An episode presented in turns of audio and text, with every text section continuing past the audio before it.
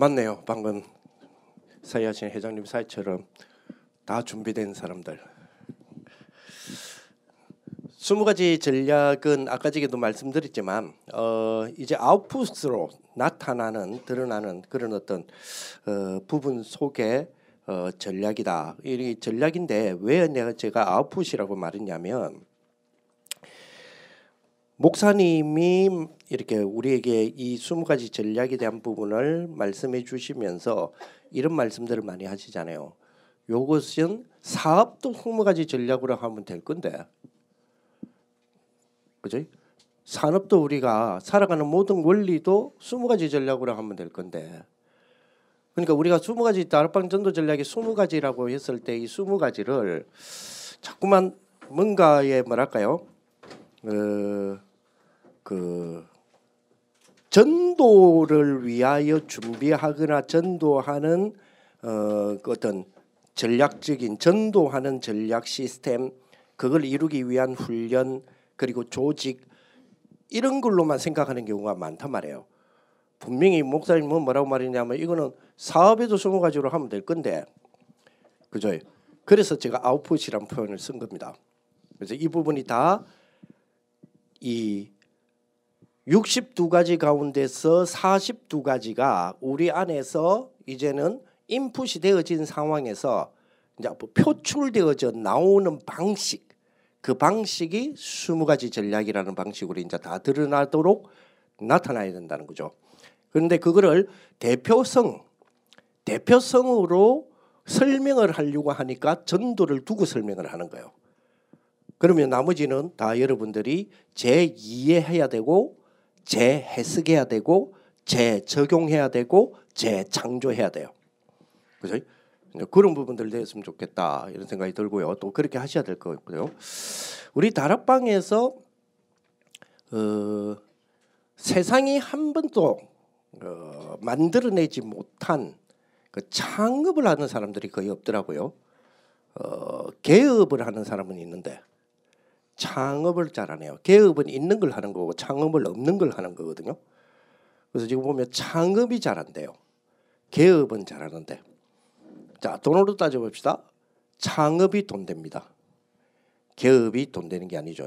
자 물론 그 창업이라는 부분 속에 어, 기술적인 바탕이 되어지는 그 바탕은 어, 비슷비슷한 그러니까 근원적인 소스는 근본적인 소스는 이제 갖추어져 있어야 되겠죠. 요거를 요 소스는 다 똑같다라고 봐야 돼요. 또그 그 소스를 만들어낼 수 있으면 더 대박이지만 그 소스를 가지고 그죠? 그래서 지금 이 소스들은 많이 나와져 있어요. 오픈 소스 돼 있단 말이에요. 그거를 가지고 그 누구도 발견하지 못하고 만들지 못했던 거를 만들어내는 그죠?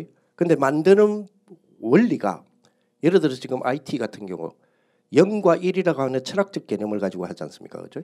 근데 우리는 그리스도 삼중직으로 한번 다루어 본다든지 이런 걸 안 한다 이 말이에요. 그 원리를 그리스도의 왕 선지자 제사장이라고 하는 우리에게 준 근본적인 원리가 있잖아요. 이 원리를 사업이나 기술에 통과를 안 시킨단 말이에요, 지금. 그걸 안 해요. 그냥 그리스도의 삼중 왕이시고 그렇죠? 사단은 결박을 받을지어다. 그죠? 어, 길 되시고 그죠? 선지자 되시고 성령으로 충만케 해 주세요. 그죠? 그리고 제사장 되시고 나의 모든 상처도 다 해결해 주시고 종교 아이락하면서 종교성으로 다 가지고 있어요. 종교성으로만 끝나 있어요. 종교 아이락하지만 실질적으로는 종교성으로 끝나 있어요. 그죠?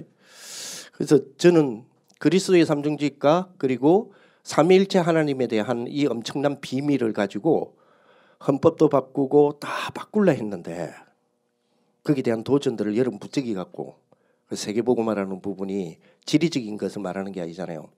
세계보고마가 땅입니까 땅. 저 아프리카 르완다부터 시작해서 저 그 유럽의 저 스페인까지 예를 들어서 거기 땅끝까지 이르러 할 때 땅끝입니까? 저는 그렇게 생각 안 하거든요. 어, 왜 그렇게 생각을 하느냐면 우리가 쓰는 용어 가운데서 그렇게 생각하면 안 되는 용어가 있어요. 그게 뭐냐? 마귀는 세상을 장하겠다. 라고 할 때 마귀가 장악한 세상을 땅을 말합니까? 네, 세계복음화는 땅이 아닙니다. 이러면 막 어, 뭐지? 이런 뭐 신기한 듯이 쳐다보는데 그지? 마귀는 세상을 장악했습니다 했을 때 그 세상이 땅입니까? 아니죠. 그러면 마귀가 장악한 세상을 복음으로 다 돌려놓고 회복해야 되죠. 그지? 그게 세계복음화잖아요. 그러면 마귀가 장악한 세상이 무엇입니까? 그래. 유 목사님은 오늘도 말씀 주실 때 그런 말씀 나왔지만 에베소서 6장 12절. 그지? 그걸 복음으로 다 회복시켜 놔야 되거든요. 정사와 근세자가 그죠? 사단이 지금 손에 쥐고 있잖아요. 그러면 그기 사탄입니까? 정사 자체가 사탄입니까? 근세 자체가 사탄입니까? 아니잖아요. 그걸 장악하고 있단 말이에요. 그죠? 그러면 복음으로 원리를 바꿔야죠. 그래서 법도 바꾸고 다 할라 했는데 갑자기 어느 때 메시지에 유 목사님 뭐라고 말씀하셨냐? 법 바꾸려고 하는 사람이 있는데 이러더라고 어디서 들으시는 것들. 그거는 성경적이지 않아 이러면서 바로 공식적으로 이야기하셨어요. 그때 산업인가 뭐 어디에서 와난 진짜 깜짝 놀랐었어요. 그 충격 받고 막 시험 들고 막 다른 그만둘 뻔했어. 정말 법 바꿀라 하지만 성경은 다른 번도 법 바꾼 사람이 없다. 그 성경적이지 않다. 그죠? 그래서 다시 성경을 찾아봤죠. 아, 법을 안 바꿨더만 지 손으로는 그 시대 당시에 왕인 왕이 불신자 왕이 바꾸더만 지가 만들어 놓은 법을 렘넌트 일곱 명의 그 하나님이 함께 하심에 대한 드러냄 하나님 함께 하심을 표출해내는 그들의 삶을 보고 그들의 그 표출을 보고 지가 법을 바꾸더만 그죠? 아 그렇구나 그지? 그렇구나 사실은 법 바꾼 거는 요셉이 아니잖아요 요셉이 제안한 것을 가지고 왕이 바꿨죠. 그렇잖아요. 요셉이 바뀐 게 아니잖아요. 왕이 바꿨잖아요. 어, 그렇구나. 그죠? 그러면 우리는 제시만 하고 저가 감동대가 바꾸겠죠. 그죠? 그래서 헌법을 제시하세요. 그리스도 삼종직과 그죠? 삼위일체 하나님에 대한 배경을 가지고 그죠? 헌법도 새로 개혁도 해보시고 그죠? 그리고 IT 원리도 해보게 보시고 생명공학도 해보게 보시고 다 그리스도 삼중직으로 한번 해보자는 겁니다. 아이고 말고. 아니면 여러분들은 미안하지만 저와 여러분들은 종교입니다. 미안하지만 아무리 복음이라고 외쳐보세요 종교입니다. 지 잘 되는 거잖아요. 지 마음 편해지는 거. 그죠? 영적 시달림에서 벗어나고 싶은 거. 그잖아요. 영적 시달림에서 벗어나는 길은 딱 하나밖에 없습니다. 뭐요? 하나님이 나를 부를 가지 때. 그때밖에 없습니다. 그죠? 완전 치우는 그때밖에 안 일어납니다. 그죠? 이 땅은 천국이 아니에요. 이 땅은 천국이 아니에요. 그죠? 우리가 성화 그렇게 가면 그렇게 가지 영화가 되지 않습니다. 완전 치유는 그래서 니 그랬잖아요. 니, 니 치유부터 받아라. 그 말은 니 죽어보라 이 말이거든요. 그 말잘 써, 잘 쓰셔야 돼요. 그 사실 그거 욕인데 아멘 하더라. 사실 그 욕이잖아요. 근데 아멘 하더라 그죠? 자, 각설하고 자 그래서 어, 모든 분야에 대한 부분으로 어, 드러내야 될 스무 가지지만 어, 대표성의 원리 예수님께서도 한 사람으로 말미암아 모든 죄가 다 들어오고라고 하는 아담의 죄그 대표성의 원리라 그러거든요. 한 사람의 죽으심으로 말미암아 우리에게 모든 구원의 축복이 일어났다라고 하는 것을 대표성의 원리라 그러거든요. 그리스도의 한 분의 죽으심으로 말미암아 그런 것처럼 이 스무 가지 전략에 대한 부분을 대표성으로 설명하기 위해서 전도를 가지고 설명을 지금 하고 있는 거예요. 왜냐 우리는 목사니까. 전도를 가지고 그래서 그렇게 여러분들은 보시면 되겠습니다. 어렵다고 생각하지 마시고 자 그러면 한번 가봅시다. 다락방 20가지 전략에 대한 부분을 그 기본적인 거는 여러분들 공부가 돼 있어야 됩니다. 기본적인 것. 어, 뭐 공부는 간단하죠. 뭐 보면 됩니까? 지식인이 다 가르쳐 줘요. 네이버에 네이버 창에 다락방 20가지 전략 쳐보세요. 쫙 나옵니다. 예. 거기서 적용하는 것까지 나오더만 쫙 나와요. 그래서 그거 보시면 되고 보면서 보시면 된다는 말은 보면서 여러분 공부 좀 하셔야 됩니다. 공부 공부란 말은 생각하고 기도하고 적용하고 하는 부분들 분명히 자기 걸로 만드셔야 됩니다. 유광수 목사님 이런 말씀하셨습니다. 지금까지 우리에게 쏟아진 메시지가 얼마나 많은데 그 메시지들을 왜 연구를 안 하냐 그랬어요. 왜 연구를 안 하냐? 지난 원단 마치시고 어느 집회입니까? 거기서 하시면서 그런 이야기를 하셨다. 왜 수많은 메시지를 지금 주놨는데 그 메시지를 왜 연구 안 하냐? 그 연구 안 하냐? 연구하셔야 됩니다. 다시 말하면 공부하셔야 돼요. 메시지도 공부하셔야 돼요. 딴 거는 공부하면서 메시지도 공부 안 하면 안 되죠. 메시지 공부하셔야 됩니다. 그것도요. 내가 치유받기 위해서 녹취하는 거 그런 거 말고 내가 치유받기 위해서 야 녹취하면 영적인 문제가 해결된다 하더라 이러면서 그런 그그 그 그 수준에 있으면 안 되고요. 그죠? 그냥 축복다. 자 그러면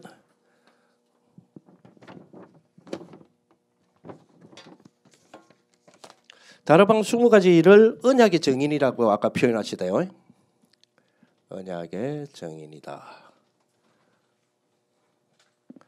20가지에 대한 부분들.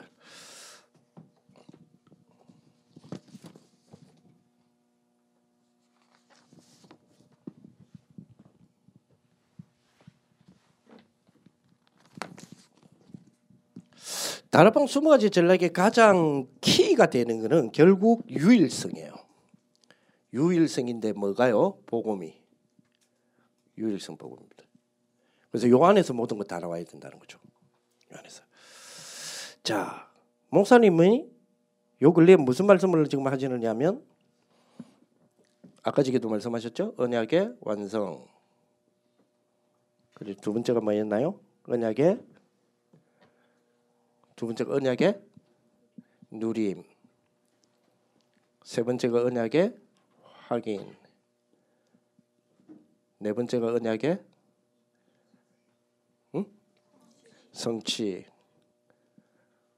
그리고 다섯 번째가 언약의 정인.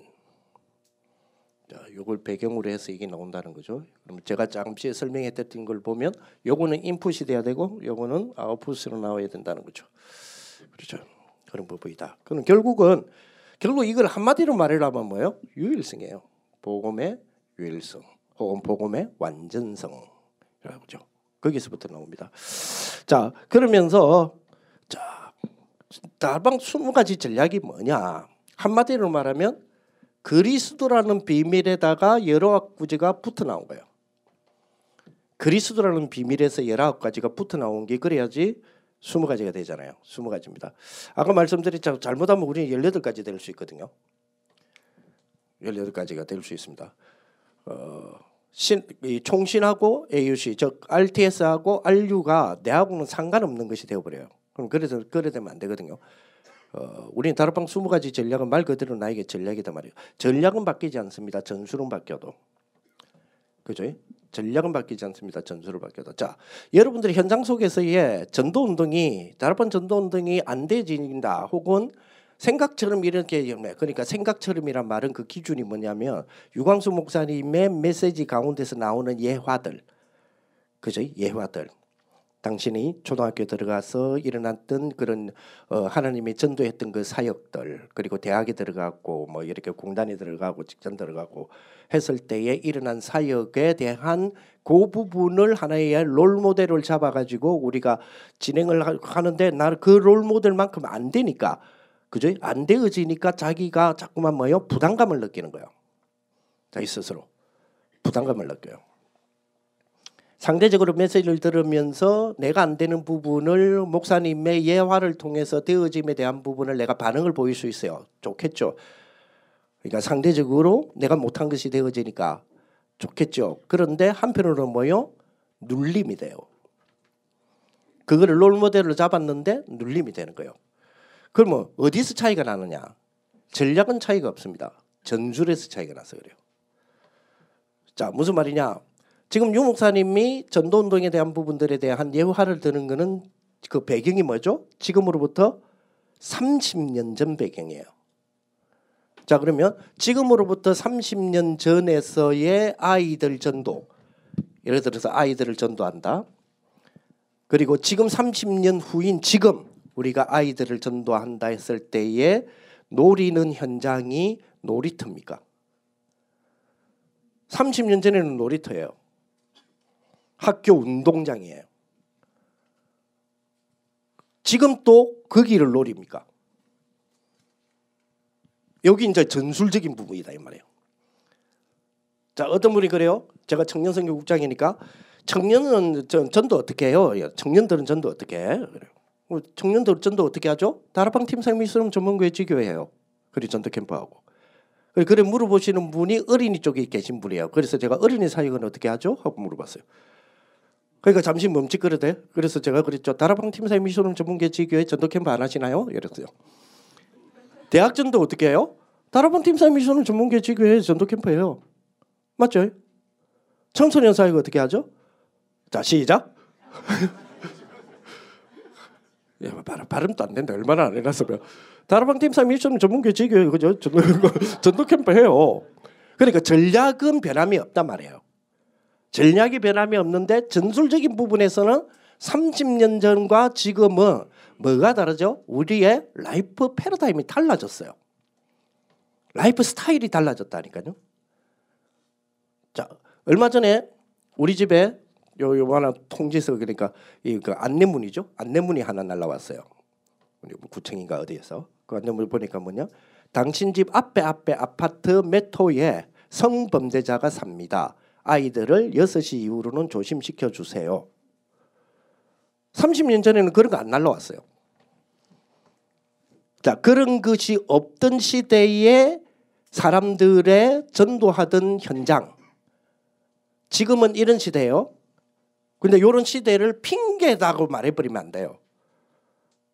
이걸 전도 안 되는 것에 대한 그런 핑계 아니냐 이렇게 되면 안 되죠. 현장이 달라졌는데. 그죠? 자 그러면 우리가 길에서 아이를 만났어요. 복음 전에요. 지금으로부터 8년 전에 실제로 있었던 일입니다. 우리 교회에. 자 전도했어요. 길에서 전도하고 있었어요. 거기 하나의 계기가 되어져서 그 300만 원 벌금 먹었어요. 왜냐? 유괴 신고 들어갔어요. 아이가 학교를 딱 나왔는데 보통 때가 좀 7분이면 집에 오던 애가 20분이 돼도 집에를 안 들어오는 거예요. 그러면 엄마들이 엄마들이 찾으러 가지 않 찾으러 가지 않습니다. 바로 뭡니까? 마침 얘가 오면서 켜놓고 가야 될 핸드폰을 꺼놓고 왔네. 그리고 오면서 오다가 바로 만나가지고 켤 틈 없이 전도 받았네. 그러고 있는데 20분이 지나도 집에는 안 들어오네. 엄마 바로 신고 들어갑니다. 요즘 옛날처럼 찾으러 안 옵니다. 오히려 안 오는 게 할렐루야 이런 거 아니에요. 옛날에는 아이들이 집에 안 오면 할렐루야 했어요. 엄마 아빠가. 그지? 그리고 지금 저출산 시대 속에서 저출산 시대 속에서 전에는 뭐냐? 전에는 어 그 베이비붐 시대였잖아요. 베이비붐 시대 같은 경우 30년 전에는 그 영향이었단 말이에요. 그때는 뭐냐면 아이들을 좀 밖으로 좀 나가서 놀아라. 나가서 놀아라. 제가 삼남매거든요. 제 형제가 우리 집은 굉장히 제 시대에는 굉장히 작은 가족 수였어요. 형제들이. 저희 집 사람의 형제는 팔남매예요. 그게 정상이거든요. 그래서 오남매, 팔남매, 뭐 육남매, 뭐 이래 이랬죠. 그런 시대가 30년 전에서의 30년 전 이전의 모습들이단 말이에요. 그러니 집에 지금 애기 지금 막내 지금 이렇게 해야 되는데 자꾸만 뭐냐 막 애들 오고 막 그, 그, 그, 오니까 아이고 좀, 좀 나가서 놀아 좀 이랬잖아요. 그러니 길거리에서 전도가 잘 된 거예요. 그렇잖아요.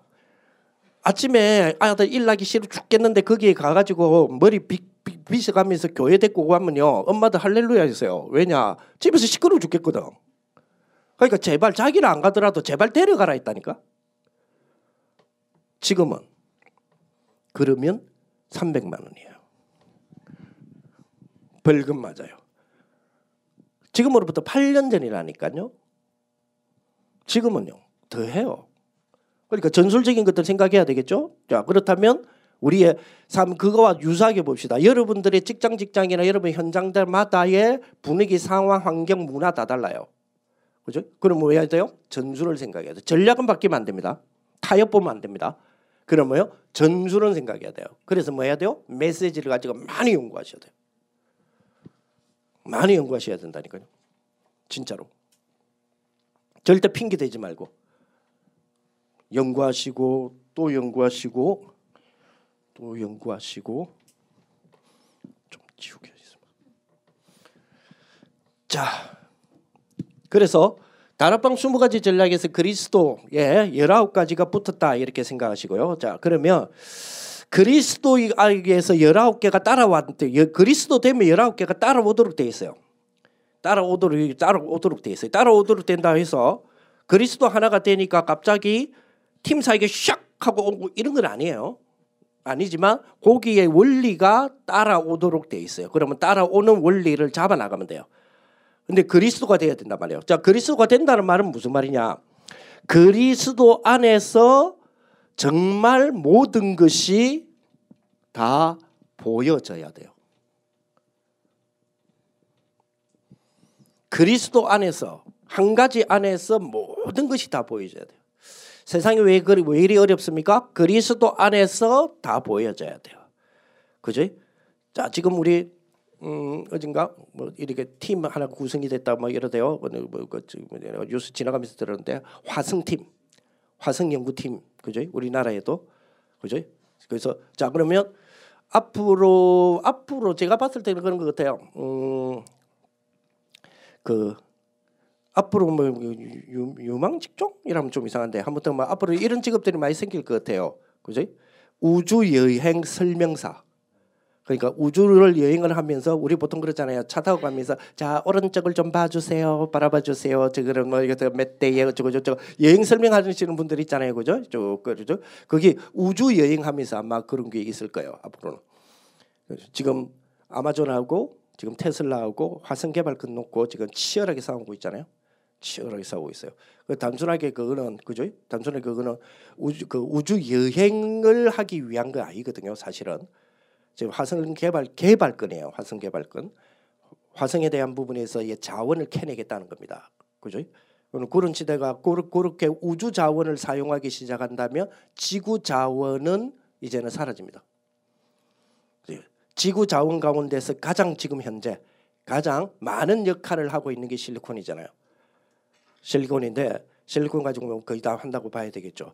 실리콘인데 그 실리콘에서 나온 반도체라 그러죠. 그 반도체의 성능에 그죠? 천배 가까운 성능을 갖고 있는 것이 운석에서 발견되잖아요. 떨어진 운석에서 에너지도 그렇고 여러 가지 부분. 그래서 우주를 개발하자고 지금 나오는 겁니다. 우주를 개발하죠. 뭐, 뭘 모르는 지금 대학 강의장이 아니거든요, 그게. 여러분들이 더 정보를 알고 계시잖아요, 그죠? 그래서 네, 그런 그런 시대예요. 그런 시대이기 때문에 그죠? 자 그러면 그 우주라고 하는 부분도 그리스도 안에서 다 보여져야 돼요. 그게 보여지냐 말이에요. 그리스도 한 가지 안에서 모든 게 다 보여져야 되잖아요. 그리스도 한 가지 안에서 모든 것이 보여지는 것 중에 보여지는 건 있어. 그게 뭐냐면 지 자신이야. 그죠? 그리스도 안에서 다 보여지는 게 있어. 지 자신 뭐 영적 문제로 충만한. 좀 그러지 말고 불신자 상태 여섯 가지 우리 이제 불신자의 세상에 대한 열두 가지 문제잖아요. 그 세상의 열두 가지 문제는 세상 바랐고 줬지 지 바랐고 준 거 아니에요. 그렇죠? 세상을 바랐고 준 거지 자기를 바랐고 준 거 아니에요. 불신자 상태 여섯 가지 불신자 바랐고 줬지 그거 갖고 지를 쳐다보고 있어. 계속 지를 쳐다보고 있다니까 그걸 보고 그걸 가지고? 그래서 제가 말씀드렸던 20가지 전략은 아웃풋이에요. 밖으로 봐야 돼요. 내를 보는 게 아니에요. 내를 보는 게 인풋한 거는 따로 있어요. 인풋할 것은 따로 있습니다. 그죠? 42가지가 인풋이에요. 20가지는 아웃풋입니다. 그죠? 그러면 전도는 아웃풋이에요. 전도라고 하는 부분 속에 담겨 있는 게 세상을 보는 눈이거든요. 그 세상 보는 눈이 자기를 보는 게 아니에요. 그지? 그러면 세상 보는 눈을 통하여서 눈에 그리스도라는 한 가지를 통해서 모든 것이 다 보여져야 돼요. 보여. 그러니까 거기 모든 것이 모든 것이 보여져야 돼요. 그럼 그 모든 것이라는 범주가 어디서 어디까지 거예요? 무엇을 모든 것이라고 여러분들은 말하고 싶나요? 그러면 여러분들이 직업, 여러분들이 업 있죠. 지금 업 여러분 하고 있는 업 있죠. 업들 뭐 직업이든 산업이든 사업이든 업들이 있겠죠. 그 업에 대한 그 길, 업의 전문성, 기술성이 있겠죠. 그죠? 거기 그리스도로 보여져야 돼요. 근데 이 도전이 안 한다 이 말이야 지금. 이 도전들을 거의 안 하고 있어요. 그냥 거기에서 뭐요? 하나님이 축복 주셔서 거기서 제일 뭐요? 제일 잘하는 사람. 경쟁에서 제일 잘하는 사람. 아니면 경쟁력은 떨어지나 돈은 더 벌기를 원하는 그런 마음으로 하나님 축복하여 주옵소서. 그지? 그래서 경제 가난 이런 것들을 잡고 있는 허감의 근세는 주 예수 이름은 꺾어질지어다 이러면서 그 길을 축복하시고 하나님의 함께 하심으로 그 길을 축복해 주세요. 라는 개념으로 되어버리지 실제적인 도전은 안 해요. 그러면 그거는 뭐라고요? 제가 서두에 뭐라 그랬어요? 100% 종교입니다.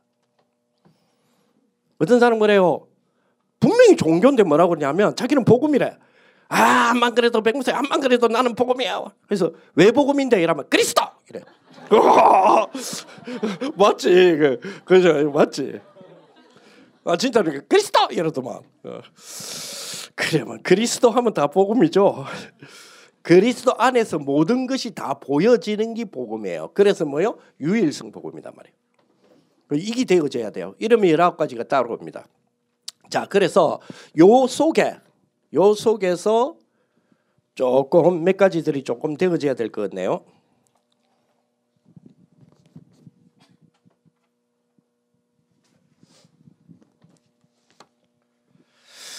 좀 깊이 있는 그리스도입니다. 깊이 있는 각인이 좀 돼야 돼요. 그리스도. 깊이 있는. 그리고 조금 깊이 있는 뿌리. 세 번째는 깊이 있는 체질. 이렇게 돼야 되지 않겠냐. 자, 결국 깊이 있는 각인은 근본의 문제란 말이에요. 그래서 제가 늘 주장하는 거 근본적인 부분에 대해서 여러분 답들이 분명히 나와 있어야 될 것들이 있습니다.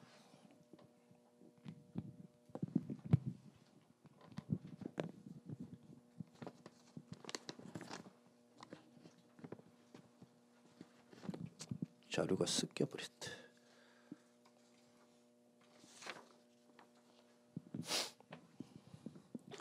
그리스도를 인하여서 아주 깊이 있는 각인이 좀 돼야 될 것. 그리스도에서 각인이 좀 돼야 될 것. 반드시 반드시 각인돼야 될 것. 영접의 의미입니다. 영접이라는 것이 뭐냐는 거예요.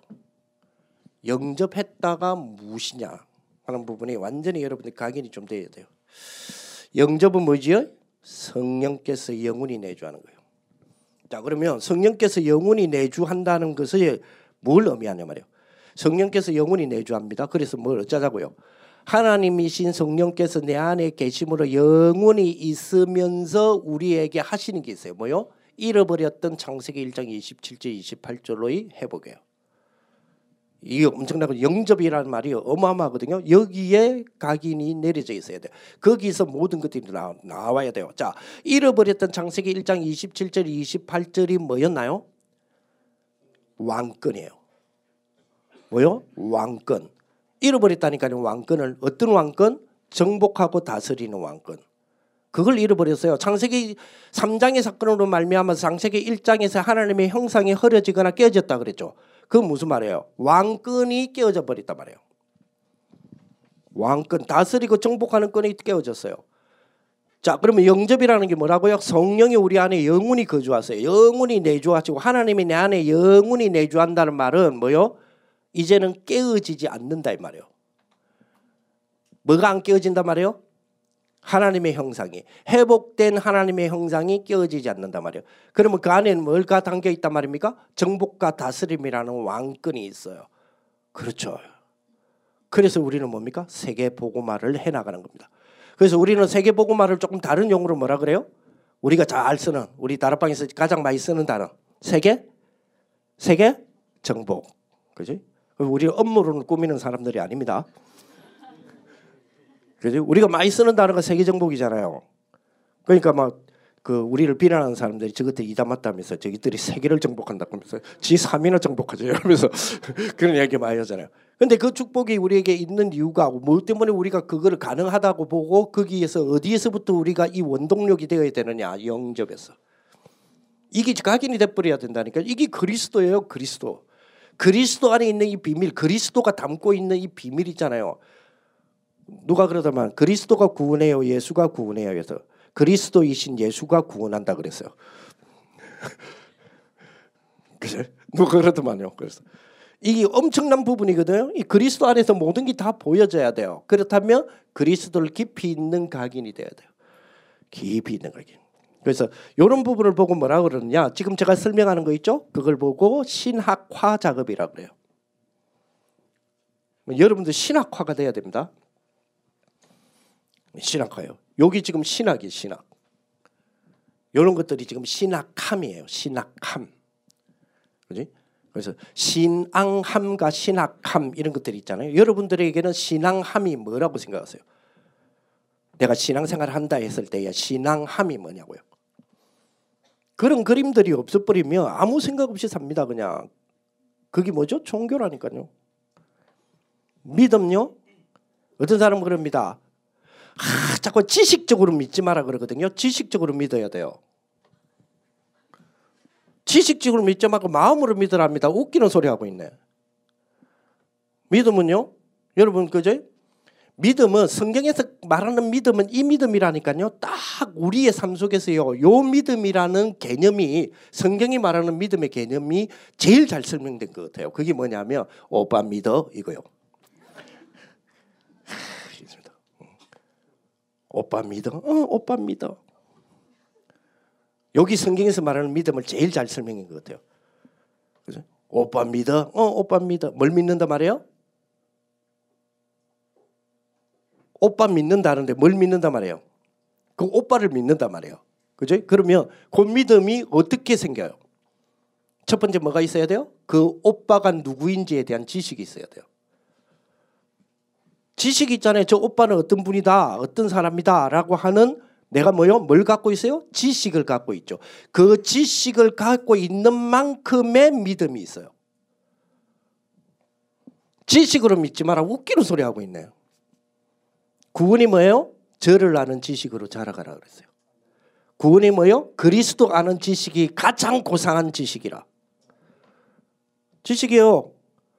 자, 지식이 있는 만큼 내가 지식이 오죠. 그리스도에 대한 지식이 있어야 돼요. 하나님에 대한 지식이 있어야 돼요. 하나님에 대한 지식 없이 막 이야기하면 안 돼요.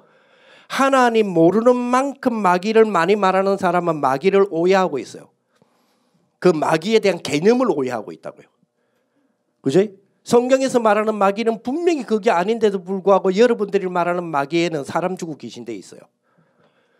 사람 주고 귀신 되는 게 아니라 하는데 여러분 대화 속에는 포럼 속에서는 사람 주고 귀신 돼 있다니까. 와 누가 정말 되게 시달리고 이러는데 알고 보니까 자꾸 뭐 이렇게 물어보고 이렇게 봐보니까 와다 지금 할아버지 귀신이 들어왔어 이런 식이에요. 할아버지 귀신이 있나요? 할머니 귀신이 들어와가지고 사람 주고 귀신 아니라며. 그런데 여러분 속에는 사람 주고 귀신 돼 있다니까. 뭐가 없어서 그래요? 하나님에 대한 지식이 없어서 그래요. 성경에 대한 지식이 없다 보니까 자꾸만 뭐요? 엉뚱한 이야기 하는 거예요. 어떤 사람은 예수 믿기 전에 예수 믿기 전에 많이 뭐 이거 접했던 많이 접했던 문화 속에서 나왔던 단어들 있죠. 이런 단어들이 성 예수 믿고 성경을 딱 보니까 엄마 그 단어가 또 있네. 어머 여기도 나오네. 그게 귀신이요. 그죠? 예수 믿기 전에 내가 알던 귀신이 예수 믿고 보니까 성경에도 귀신이 있어. 근데 그 귀신이 그 귀신인 줄 알아요. 아니에요. 그 아니에요. 같은 귀신 아니에요.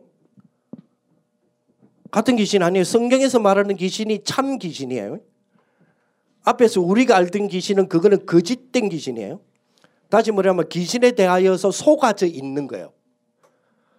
귀신은 그죠? 성경에서 말하는 귀신은 그죠? 타락한 천사 그 이상 그 이하 아니에요. 그 이상도 아니고 그 이하도 아니에요. 성경에서 말하는 귀신은 맞지요?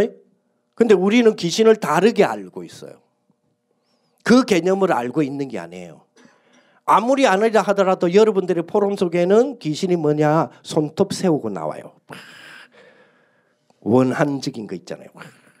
보이지 않지만 발이 있는 듯 없는 듯. 자고 있는데 지금 천장에서 시커먼 기운이 확 내가 먹고 확 찌고 성경의 귀신은 그런 그 귀신을 설명한 적 없어요. 그게 뭐요? 동양식으로 여러분식으로 귀신이 여러분식으로 귀신을 이해해라고 자꾸 속여 있는 그 귀신이 성경에서 말하는 그 귀신인 줄 알아. 뭐가 없어서 그래요? 성경에 대한 지식이 없어서 그래요. 이게 너무 중요합니다. 하나님에 대한 지식이 있어야 돼요. 그리스도에 대한 지식이 있어야 된다니까요. 그죠? 저를 아는 지식으로 자라가라 그랬어요. 그래서 그 너무너무 중요합니다. 계시와 뭐죠? 믿음과 계시에 대한 정신을 너에게 주사 더욱 더 하나님을 알게 하시고 그렇게 기도하라 그랬어요. 그렇죠? 에베소서 1장 17절에 보면 분명히 그 기도해야 돼요. 자, 그러면 하나님을 아는 지식이 있는 만큼 일어나는 두 번째 믿음에 동반되어져야 될 것. 믿음이라 했을 때 동반. 오빠 믿어? 응, 오빠 믿어. 라고 할 때는 오빠에 대한 지식이 있죠. 자, 오빠에 대한 지식이 있는 만큼 따라와야 될 또 수반돼야 될 믿음이 있어요. 그게 뭡니까? 동의적인 믿음이에요. 그래, 그렇지. 그리스도이신 예수만이 답이지. 라고 하는 동의적인 부분이 이제 나오게 되는 거죠. 그죠? 그걸 보고 우리는 믿음이 자란다라고 이야기하는 거예요. 그죠? 자, 거기서 끝나는 게 아닙니다. 자, 그렇게 나오는 만큼 세 번째의 믿음에서 수반돼야 될 거 있어요. 그게 뭐요? 어탁입니다. 신뢰. 그래 뭐요? 오빠 믿어라고 하는 기대는 신뢰의 행동이 있다고요. 그 세 개가 합쳐져서 믿음이라고 하는 거예요. 그 세 개가 그래서 30% 30% 30%를 말하는 게 아닙니다. 그세 개가 뭐요? 100% 100% 100%예요. 그세 개가 어우러져서 그세 개가 동시적으로 수반되어져야 믿음이에요. 그지? 우리는 하나님이 중요한 것 설명할 때 한 가지를 설명할 때 반드시 세 가지 방식으로 설명을 해요. 그거는 세상 원리이기도 하고요. 자, 인간이 뭡니까? 그죠? 인간이 뭡니까? 영혼과 마음, 생각과 뭐죠? 육신을 가진 것이 인간이다 그러죠. 인간이라는 한 가지를 설명할 때 세 가지 방식으로 설명합니다. 하나님이 뭐지요? 성부, 성자, 성령. 그리스도가 뭐죠? 왕, 선지자, 제사장. 하나를 설명하는데 반드시 세 가지라는 방식으로 한 가지를 설명하는 것이 가장 완벽하게 설명하는 방법이에요. 원리는 알고 계시죠? 문학적 구조 뭐 등등 여러 가지 부분에서. 그래서 우리에게 보면요. 우리에게 보면 제3의 눈이라는 이야기를 하죠. 마음의 눈이다, 삶의 눈이다 막 이야기하잖아요. 눈은 두 개인데요. 눈은 두 개인데 왜 제 3이라는 부분이 들어와야 완전함을 느낀다니까요, 우리가. 그거는 하나님의 형상을 닮아서 그래요. 하나님의 형상 유일한 하나님은 삼위일체 하나님이세요. 한 분이신 하나님은 삼위일체 하나님이에요. 근데 어떻게 한 분이신데 삼위일체냐? 그러면 세신론 아니냐? 삼신론 아니에요. 한 분이신데 삼위로 계세요. 각각 틀려요. 그지? 우리가 뭡니까? 어, 주 예수님 기도하면서 성령으로 역사하여 주옵소서 이라는데 그 뭐 말에 대한 예수님이 우리가 말 좀 실수한다 해서 삐지 가지고 그거 아닌데 이러면서 역사하라고 거 알거든요. 그죠? 근데 알 내가 아는데 말에 실수가 있고요. 그렇게 알고 있으면 큰일 나죠. 예수님이 성령이 되지 않아요. 예수님이 성령이 되는 게 아니라고요. 삼위는 각각 위가 있어요. 각각. 그리고 잘못하면 30년 같은 느낌이 들 만큼. 근데 이분이 한 본체예요. 본체가 똑같다니까요. 유일한 하나님이세요. 무슨 그게 하나님이냐? 무슨 뭐, 그, 뭐, 뭐 그런 말이 어딨냐? 그래서 하나님이요. 그래서 하나님이 그 하나님이 아니면 하나님 아니에요. 그지? 그 원리적으로 우리에게 창조가 돼 있어요. 우리가 엄청난 축복이에요. 그죠? 이런 것들을 보고 뭐라 그러냐? 신학함이라 그래요. 그 신학함이라고 하는 부분이 따라와야 신앙함이 온다고요. 그죠? 이거는 굉장히 중요한 부분입니다.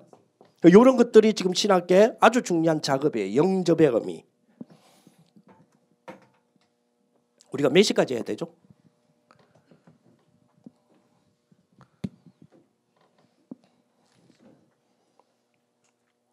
음, 5시 40, 5시 반까지 하네요. 좀 매시고. 음, 예. 자, 영접의 의미. 성 영접의 의미는 아주 중요한 부분이라 그랬어요. 성령이 영원히 내주하는 것이다. 자, 영접했다는 말이 무슨 말이냐? 그리스도로 모든 것이 다 보여져야 되는데 영접했다는 말이 무슨 말이냐? 회복이에요. 무슨 회복이냐? 생명의 빛, 창조의 빛에 대한 회복이에요. 그죠?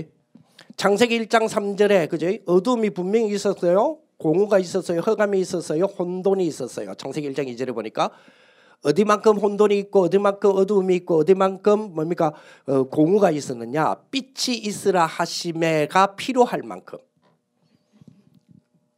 그죠? 빛이 있어야만 될 만큼 이 땅이 지금 얼마만큼 지금 어렵고 얼마만큼 재앙이에요? 그리스도로 답을 내야 될 만큼 그리스도 아니면 답이 안 될 만큼 그 정도로 재앙이에요. 그죠? 여러분 재앙 저주라니까 하늘 문이 열리면서 막 시커먼 기운이 임하는 게 아니에요. 하늘 문이 시커먼 기운이 휘내 머리 위에 휘 임하는 거 이런 거 아니에요. 그죠? 자 그러면서 아주 중요하게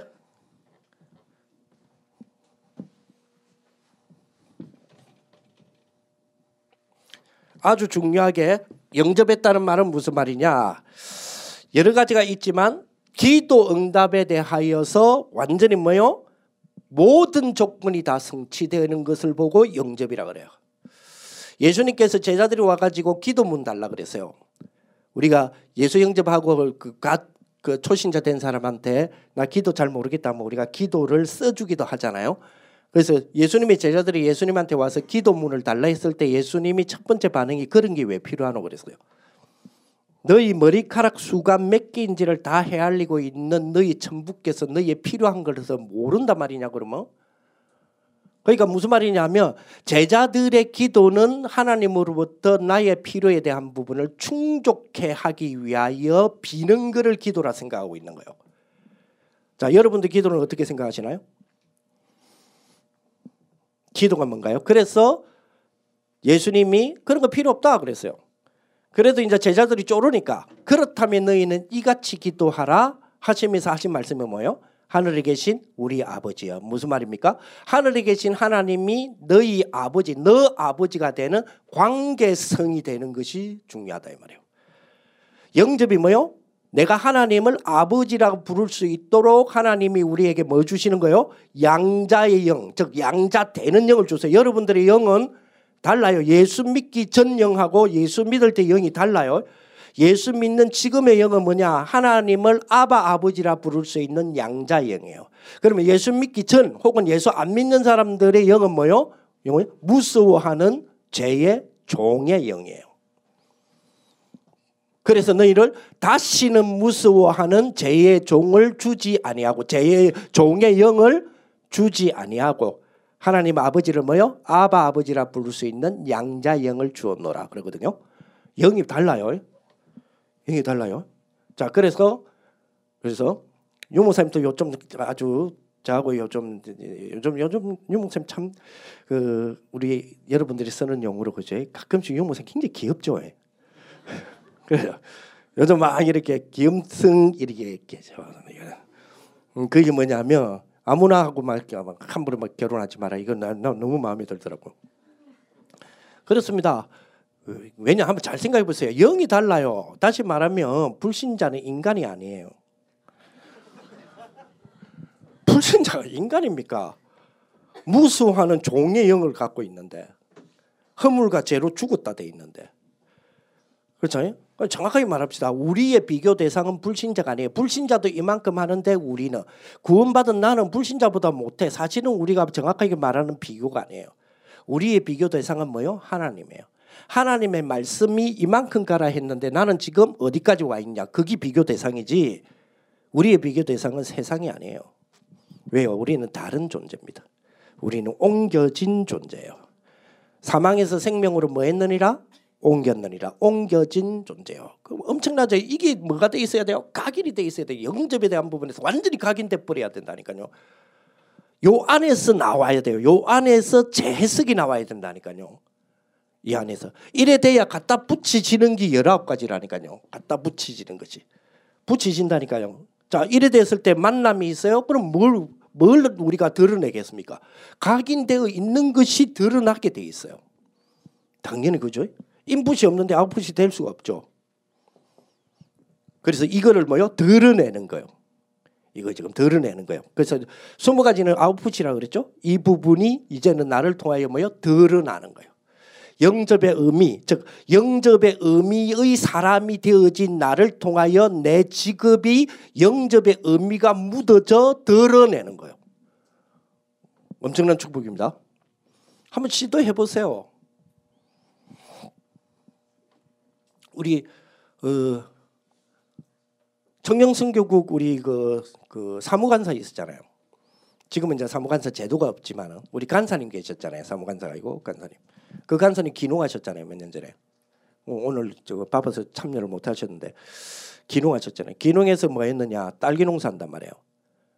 딸기 농사를 하는데 그 딸기를 딸기 지금 대한민국에서 가장 딸기를 잘 재배되는 곳 공주와 논산 그 사이 있죠. 거기는 대한민국 딸기 연구소가 있는데요. 그죠? 그 연구소가 평가했잖아요. 그 우리 자매 우리 그, 그 자맥에서 나오는 산출되어지는 그 출하되어지는 그 딸기를 제일 1등 정도가 이거 비교되지 않는 1등이에요. 그러면 그 딸기를 뭘 어떻게 재배했느냐? 유광수 목사님 메시지 틀어줬어요. 진짜라니까요. 그거 시설 돈 많이 들어갔어요. 우리 지금 이 시설하고 비교 안 되는 시설이에요. 잡음 하나 없어요. 유 목사님 메시지를 계속 들어줬어요. 그랬더니 저도 직접 가서 몇 번 보기도 했는데 딸기가 싹 이렇게 할 때요. 딸기가요. 말씀 들으면 춤을 춰요. 진짜라니까요. 야. 그래서 거기에 대하여서 하나하나 지금 우리가 뭐 연구 연구를 지금 하고 있는 거거든요. 실험 삼아 지금 3년 됐어요, 벌써. 그거 할 때마다 유 목사님께 지금 첫 출하되는 것들을 계속 드렸단 말이에요. 그리고 이렇게 이렇게 지금 하고 있다는 거 보여주고. 왜냐 그리스도 안에서 모든 걸 한번 발견해 봐라 하는 거. 그리스도 삼중직을 통과시켜 봐라 하는데 몸부림이에요. 선생님 한 분이 지금 여기에 대한 몸부림을 막 치고 있잖아요. 그러면서 지금 만나게 되어지고 지금 성장시키는 게 에드하트거든요. 그 에드하트를 시작한 그 집사님 같은 경우에는 우리 청년 성교국 회장 출신이잖아요. 그 친구 같은 경우 그리스도의 삼중직을 어떻게 하면 지금 통과시킬 볼 것인가에 대한 몸부림을 치고 있단 말이에요. 거기에서 연구하고 지금 그죠? 그런 걸 보고 재해석 재창조라 그러잖아요. 그런 거 해보는 겁니다. 물론 우리가 딸기 말고 지구상에 없는 과일을 만들어내는 것도 재창조겠죠. 그죠? 그러니까 그거는 우주 개발할 때 하는 거고. 그래서 그런 부분들이야. 왜? 각인이 돼 있어야지 뭐가 되죠? 드러낼 수 있다니까요. 각인이 돼 있어요. 그래서 이제 그런 부분이죠. 자, 그러면서 두 번째로 깊이 있는 각인. 자, 요 속에서 나와야 될 것이 우리가 그리스도 인이잖아요. 그리스도인의 확신이에요. 완전히 확신 탁까지 그 확신이라는 부분에 나와야 돼요. 그죠? 자, 어떤 확신이에요? 구원의 확신이에요. 자, 구원의 확신 왜 가져야 돼요? 구원의 방법에 대하여서 분명히 확신이 있어야 돼요. 구원의 확신이란 말이 뭐냐? 구원의 방법에 있어서 유일하게 그 방법밖에 없다에 대한 확신이 있어야 돼요.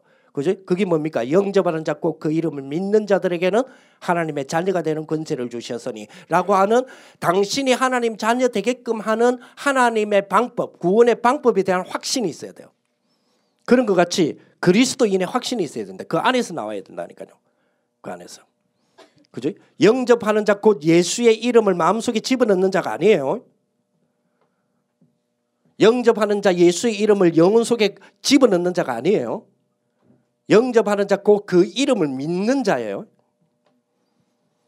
그 믿는다라는 것이 뭐고 영접이다 이 말이에요. 근데 거기에 대하여서 우리는 뭐가 좀 필요하죠? 우리는 사람이 육신을 갖고 있기 때문에 액션이 좀 필요해요. 그래서 뭡니까? 영접 기도를 따라 합시다 하는 겁니다.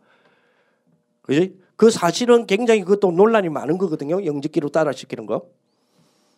그지? 그러면 그거 따라 하면 영접이냐? 안 하면 비영접이냐? 그러면 이제 그 여러 가지 논란이 있어요. 근데 그거는 이제 행동적인 부분은 우리가 워낙 안 되지 있으니까 한번 체험시키는 거고요. 지금 입으로 고백할 때에 유무선 그랬잖아요. 내 입으로 고백한 말이 내 귀에 들려야 내가 각인이 돼요. 그래서 내가 예수님을 구주로 영접합니다라는 입을 열어서 소리를 고백을 하도록 유도를 하는 거죠.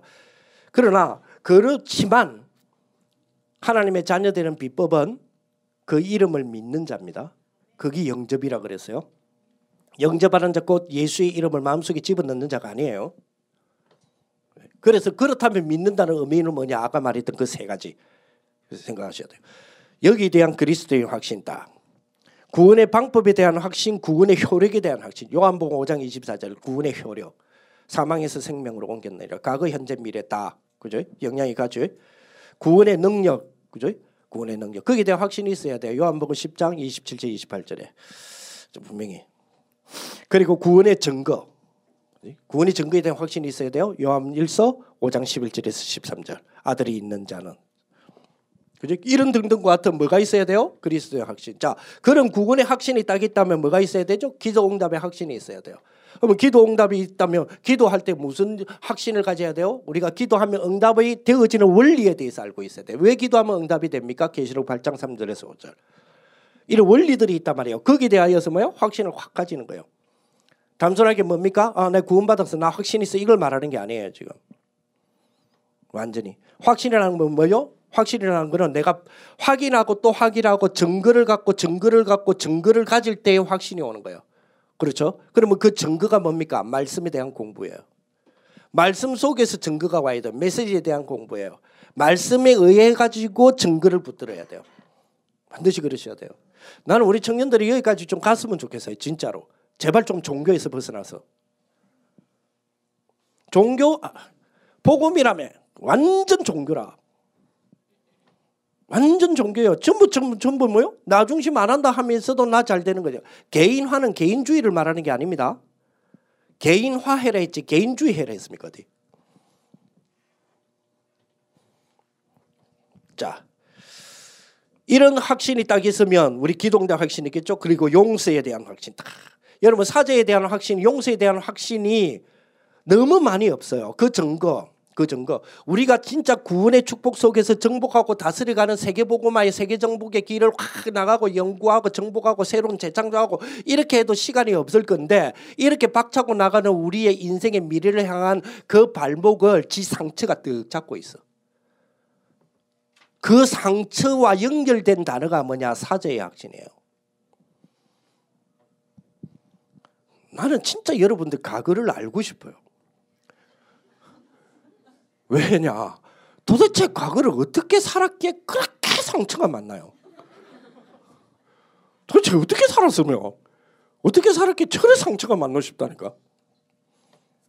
지 인생의 발목이 잡힐 만큼. 그거는요 그리스도에 대한 그리스도의 구원에 대하여서 정말로 믿음의 미움도 안 가진 사람이에요. 시작도 안 한 사람이에요. 시작이 없는 사람이에요. 그러면서 자기는 그 크리스찬이라고 자꾸 이야기하면 안 되죠. 여러분 확신 팍 있어야 돼요. 그죠? 자 그리고 인도의 확신이에요. 완전히 인도하십니다. 그죠? 완전히 인도하신다고 우리가 특히 우리 다락방에서는 가장 가장 많이 말하는 하나님의 그 속성 가운데서 하나님의 속성, 하나님의 어떤 분이시냐 속성이잖아요. 그 속성 가운데서 가장 우리가 많이 고백하는 게 함께라는 위드잖아요. 그죠? 그거를 가장 많이 말하고 있는데 실제의 우리 삶 속에서는 인도를 안 믿어요. 아니, 인도 받음이 없어요. 인도 지금 하고 계신데 그게 인도함이 아니라고 생각을 하는 거예요. 자꾸. 그렇잖아요. 아, 이 문제 속에 하나님의 계획이 있는 줄 알겠는데 아, 알겠는데 그 문제 속에 하나님의 그 계획이 뭔지는 몰라요. 계획이 있다라는 요 용어를 안다 이 말이에요. 그렇잖아요. 이 문제 속에 하나님의 계획이 있다는 건데 그 계획이 뭔데 이런 몰라. 모르잖아요. 그냥 계획이 있다는 요 단어는 안다 이 말이잖아요. 예. 이 문제 속에 하나님의 계획이 있는 줄 아는데 하나님 계획이 있는 줄 아는데 하나님 그냥 이 문제가 없으면 안 될까요? 모든 문제 해결자가 그리스도라며 이러면서 그러니까 뭐가 없어서 그래요? 인도의 확신이 없어서 그런 확신들이 굉장히 중요해요. 그리고. 어, 뭐에 대한 승리입니까? 세계 정복이라고 하는 부분에서 빼앗긴 세상에 대한 사단이 지금 잡고 있는 그죠? 사단이 세상을 정복했다라고 말하는 그 부분에 대하여서 우리는 승리하게 돼 있어요. 그래서 각기 자기 영역 속에서 좀 도전했으면 좋겠어요. 영역 속에서 네 발바닥으로 밟는 땅이 이미 너에게 주었노라. 분명히 약속하셨죠. 자, 주었노라가 약속이 완성되기까지는 완성되기까지는 550년 걸렸어요. 네 발바닥으로 밟는 땅을 너에게 주었노라라고 주님이 이미 주었다라고 했을 때 가나안 정복은 끝났어요. 이미 완성됐어요. 왜? 하나님이 말씀하실 때 이미 완성됐어요. 그런데 그 완성되는 활동의 활동의 완성은 550년 뒤에 다윗에 끝났다니까요. 여호수아에서부터 다윗까지 550년 걸렸어요. 우리는 그러면 안 돼요. 뭐가 없어서 그래요? 승리 확신이 없어서 그래요. 승리한다 이게 이 말을 하는 게 아니라니까요 지금 승리라고 하는 그 원리에 대한 확신이 없다니까요. 자 하나 물어볼게요. 왜 여러분들은 왜 내가 예수 믿음 우리가 예수 믿잖아요. 예수 믿음이 왜 여러분들에게 구원이 되는지 그 원리를 아나요? 그 원리를 알고 여러분들 예수 믿고 있는 거죠. 왜 여러분 예수 믿음이 구원이 되나요? 예수를 믿는다가 나에게 구원이 되는 원리는 알고 있죠. 그 있어야 돼요. 그래 그걸 하려면 아, 여러분 현장 복음 메시지 안 하죠, 여러분. 그래서 그래요. 한마디로 말하면 현장 복음 메시지를 안 해서 그래요. 현장 복음 메시지가 뭔지 아시죠? 오늘 현장에서 내가 복음 메시지 하는데 그거 말고 그 책 있어요, 책. 현장 복음 메시지. 그 우리가 그, 그 뭐니까 여러분들에게 편안하게 아주 좋은 자료를 많이 주기 위해서 책으로 만들어 놨잖아요. 그 사실 책 아니거든요, 그거. 탈무도 책 아니거든요. 한 장한 장인데 그걸 후대들에게 잘 넘겨주기 위해서 모았잖아요. 뭐그 모으고 이거는 탈무드에 들어갈 내용 아니다. 이거 검토하는 데만 500년 걸렸어요. 그게 탈무드예요.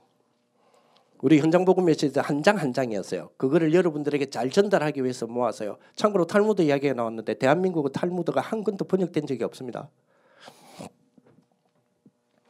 한국에서는 탈무드가 한 권도 번역된 적이 없다고요. 어떤 사람은 그래 우리 집 탈무드 두 권이 있는데 어떤 사람은 그래 난 탈무드 세 번 읽었다 이러는데 주여 그 탈무드에 나오는 그 뭡니까 appetizer들 있잖아요 안에 이솝 우화 그그 그, 그 뭡니까 이솝 우화 같은 그런 어떤 내용들이 많잖아요. 그런 거 좀 재밌겠다 한 것만 몇 개 뽑아갖고 번역을 해놓은 거예요. 그것도 우리나라가 직접 했습니까? 영어로 번역된 걸 번역했죠. 탈무드는 한 권이 백과사전만 해요. 이제 한장한 장을 모아놓은 게 이게 67권 있거든요. 지금까지. 탈무드는 계속 쓰여지고 있다잖아요. 탈무드 제일 뒤에 보면 비어져 있어요. 계속 써 나갈 거라고. 첫 번째도 비어져 있어요. 계속 써 왔다고. 그래서 그게 지금 67권이 돼 있거든. 그걸로 영어로 번역된 것만 27권이에요. 아직 영어로도 다 번역 안 됐어요. 우리에게 그런 것처럼 한 장한 장에 대한 부분을 모아놓은 그 좋은 책이 있어요. 그죠? 그 현장 보고 메시지. 그 내용들을 좀 보세요. 그 목차를 보세요. 목차. 목차를 쭉 한번 보시면요. 아, 왜 백무사가 그 저 이야기를 하는구나를 여러분들이 좀 손쉽게 알 수 있을 거예요. 목차 쭉. 엄청난 비밀들이 우리에게 다 있는데 주셨고 다 주셨는데 단순하게 뭐냐면 단순하게 슬로건이 아니에요. 나는 승리의 확신 있다. 나는 사제의 확신 있다. 나는 그거 외우는 걸 말하는 게 아니에요. 그 지금 원리를 말하는 거예요. 그게 있어야 돼요. 자, 세 번째로 깊이 있는 각인이 되기 위해서 우리에게 해야 될 그리스도로 각인 딱 되어지는 것 신앙의 발판 열 가지. 우리의 신앙의 발판 열 가지. 하나님의 절대 주권은 그죠? 성부 하나님의 능력이에요. 엄청난. 거기에 대한 우리의 고백, 모든 것들에 대한 출발, 그는 하나님이죠. 절대 주권 안에서 있는 것이 그죠? 예정, 창조, 섭리, 경륜 그리고 작정이라고 하는 큰 시간표가 있잖아요.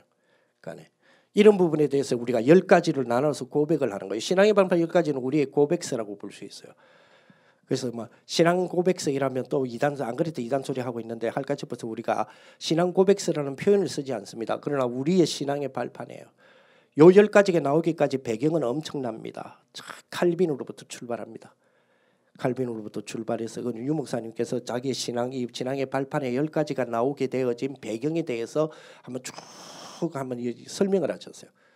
자기 칼빈으로부터 시작해서 쭉 웨스트민스터까지 이 신앙 고백 속에서 쭉 일어난 것이 우리나라에 넘어왔던 12신조의 흐름에 따라 그리고 감리교, 침례교, 장로교의 모든 단점들을 다 그쳐서 다 그쳐서 하나님이 진짜 순수하게 성경 안에서 우리의 신앙에 고백하고 우리가 신앙에 어떤 발판을 놔야 될 것인가 어떤 발판에서 우리가 신앙생활을 해야 될 것인가 하는 그 열 가지를 딱 요거는 내가 엄청나게 우리에게 주신 것은 수천 년의 역사의 흐름 속에 나온 거죠.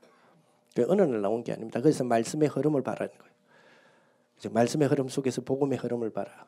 그지? 거기에는 뭐가 있어야 돼요? 역사가 있어야 돼요. 역사가. 어, 축복이 있어야 됩니다. 좀 여러분 좀 그래 했으면 좋겠어요. 제발 신앙이 종교가 되지 않도록. 자, 깊이 있는 뿌리입니다. 깊이 있는 뿌리.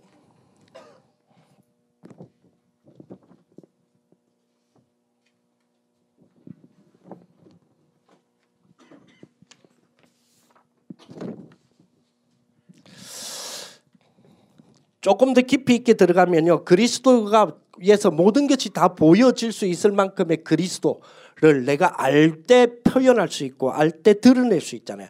영세전에 감추어졌다가 이제 나타내신 바 되었는데 이게 뭐요? 세세무궁토록 그지? 영세에서 영원까지. 영세전에서부터 영원까지. 예, 이 비밀이 이제 뭐 했다고요? 나타내신 바 되었다. 우리가 다 알 수 있어요. 이걸 보고 뭐라 그러냐? 계시라고 그래요. 하나님은 우리에게 말씀으로 자기의 비밀을 계시하셨어요. 이제 드러내 주셨어요. 나타내신 바 되었다 그랬잖아요. 드러내 주셨어요. 그래서 이 축복이 저와 여러분들이 완전히 딱 갖는 그런 비밀이 되어야 되겠어요. 그래서 깊이 있게 뿌리를 좀 내려야 되는데 어떤 뿌리를 좀 내려야 되느냐? 자 여기에서 좀 더 들어와서 각인에서 좀 더 들어와서 깊이 있게 골로새서 2장 7절 8절을 보니까 는 거죠. 6절 7절을 보니까 이제는 네가 예수를 주로 받았으니 그 안에서 뭐요 행하되 그 안에 뭘 받고 뿌리를 받고 뿌리를 내려야 돼요. 그리스도 안에서 완전히 뿌리 내려 그런 축복돼야 됩니다. 자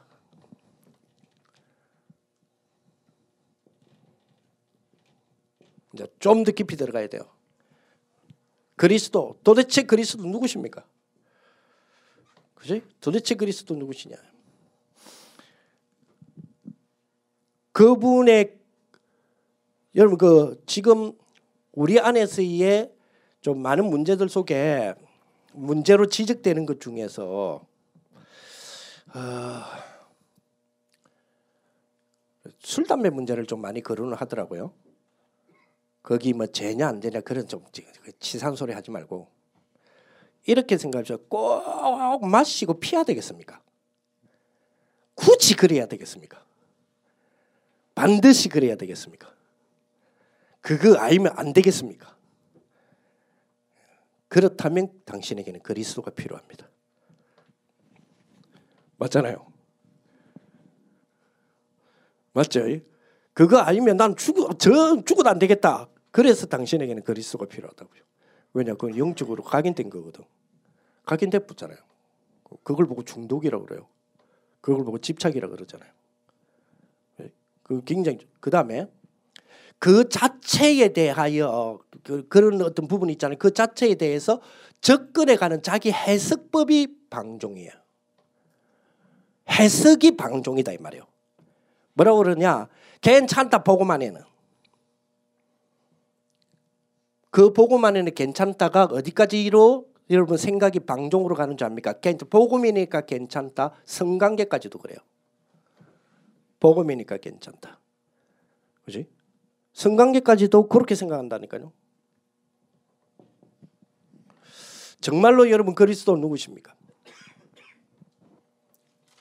이분이 공생의 기간에 육신을 입고 이 땅에 오셨잖아요. 하나님이 육신을 입고 이 땅에 오신 이유가 뭡니까? 육신을 입고 이 땅에 오신 이유는 죽으시고 부활하시기 위해서만이 아니에요. 육신을 입고 이 땅에 하나님이 육신을 입고 이 땅에 오신 독생자로서 오신 이 땅에 그 자신이 오신 그 이유가 waiting 기다리고 있다가 때가 차매 십자가에서 죽으시고 부활하시기 위하여 공생애 기간이 있는 게 아니에요. 공생의 기간에서는 창세기 2장 17절의 그 문제. 그죠? 선악과를 먹지 말라 먹는 날에는 정령 죽으리라. 자, 먹었어요. 죽었어요. 그죠? 죽게 되었어요. 그죠? 영원한 죽음이에요. 그래서 그리스도께서 당신의 죽으심을 위하여 통하여 뭐죠? 우리의 그 죽음, 형벌이라고 하는 문제를 다 해결했죠. 그러면 따먹지 말라라고 했는데 따먹게 되었잖아요. 따먹지 말라라고 하는 그죠? 그 원리적 그, 그 하지 말그 그 뭡니까? 법의 조항 있죠. 그 조항. 그 조항대로 사는 거. 그 조항이 시키는 대로 사는 것. 다시 말하면 법이 율법이 시키는 대로 사는 거를 주님이 대속하셨어요. 죽으시면서 대속한 게 아니에요.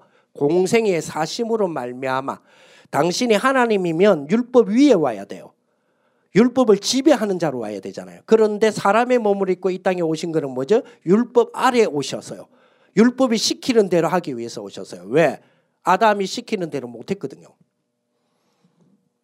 그래서 단순하게 그분은 죽기를 웨이팅하기 위하여서 육신을 갖고 계신 게 아니에요. 요 문제 안에서 우리의 뭐 문제까지도 다 해결받아야 되느냐? 방종 문제까지도 다 해결받아야 돼요. 생각의 방종. 그래서 그리스도가 도대체 누구시냐? 이거를 조금 우리 신학 카메 용어로 바꾸면 기독론이라 그래요. 이거 아주 중요합니다. 왜 그분은 그러면 꼭 죽으셔야만 됐나요? 죽으심이란 방법을 선택한 이유가 무엇인가요? 죽을 줄 알았잖아요. 죽을 줄 아시는 데에 피하지 아니하시고 이 잔을 내게 피하여 주십시오 했지만은 그대로 그대로 따라갔죠. 도망갈 수도 있었습니다. 근데 따라갔어요. 그러니까 어떤 사람은 그러면 스스로 자기 몸을 던진 자살이 아니냐, 타인의 손을 빌린 자살이 아니냐 이렇게 또 따지는 사람이 있더만. 야, 그 사람 참 공부 많이 한 사람이에요. 그리스도께서는 왜 꼭 죽음이라는 방법을 선택하셔야만 됐고 그걸 사용하셨냐 말이에요. 성경에 의하면 죽음이라는 방법으로 죽음의 근세를 잡은 자 마귀를 없앴다 그랬거든요. 그렇죠. 그럼 그 원리 완전히 거기서 답 내리셔야 돼요.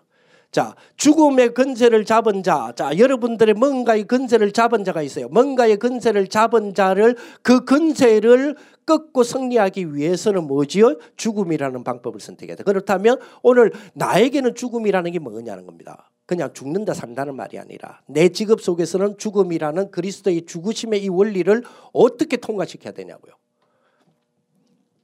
여러분들 직업에, 여러분 기술에 한번 해보세요. 복음이라며요. 여러분들 종교가 아니라며.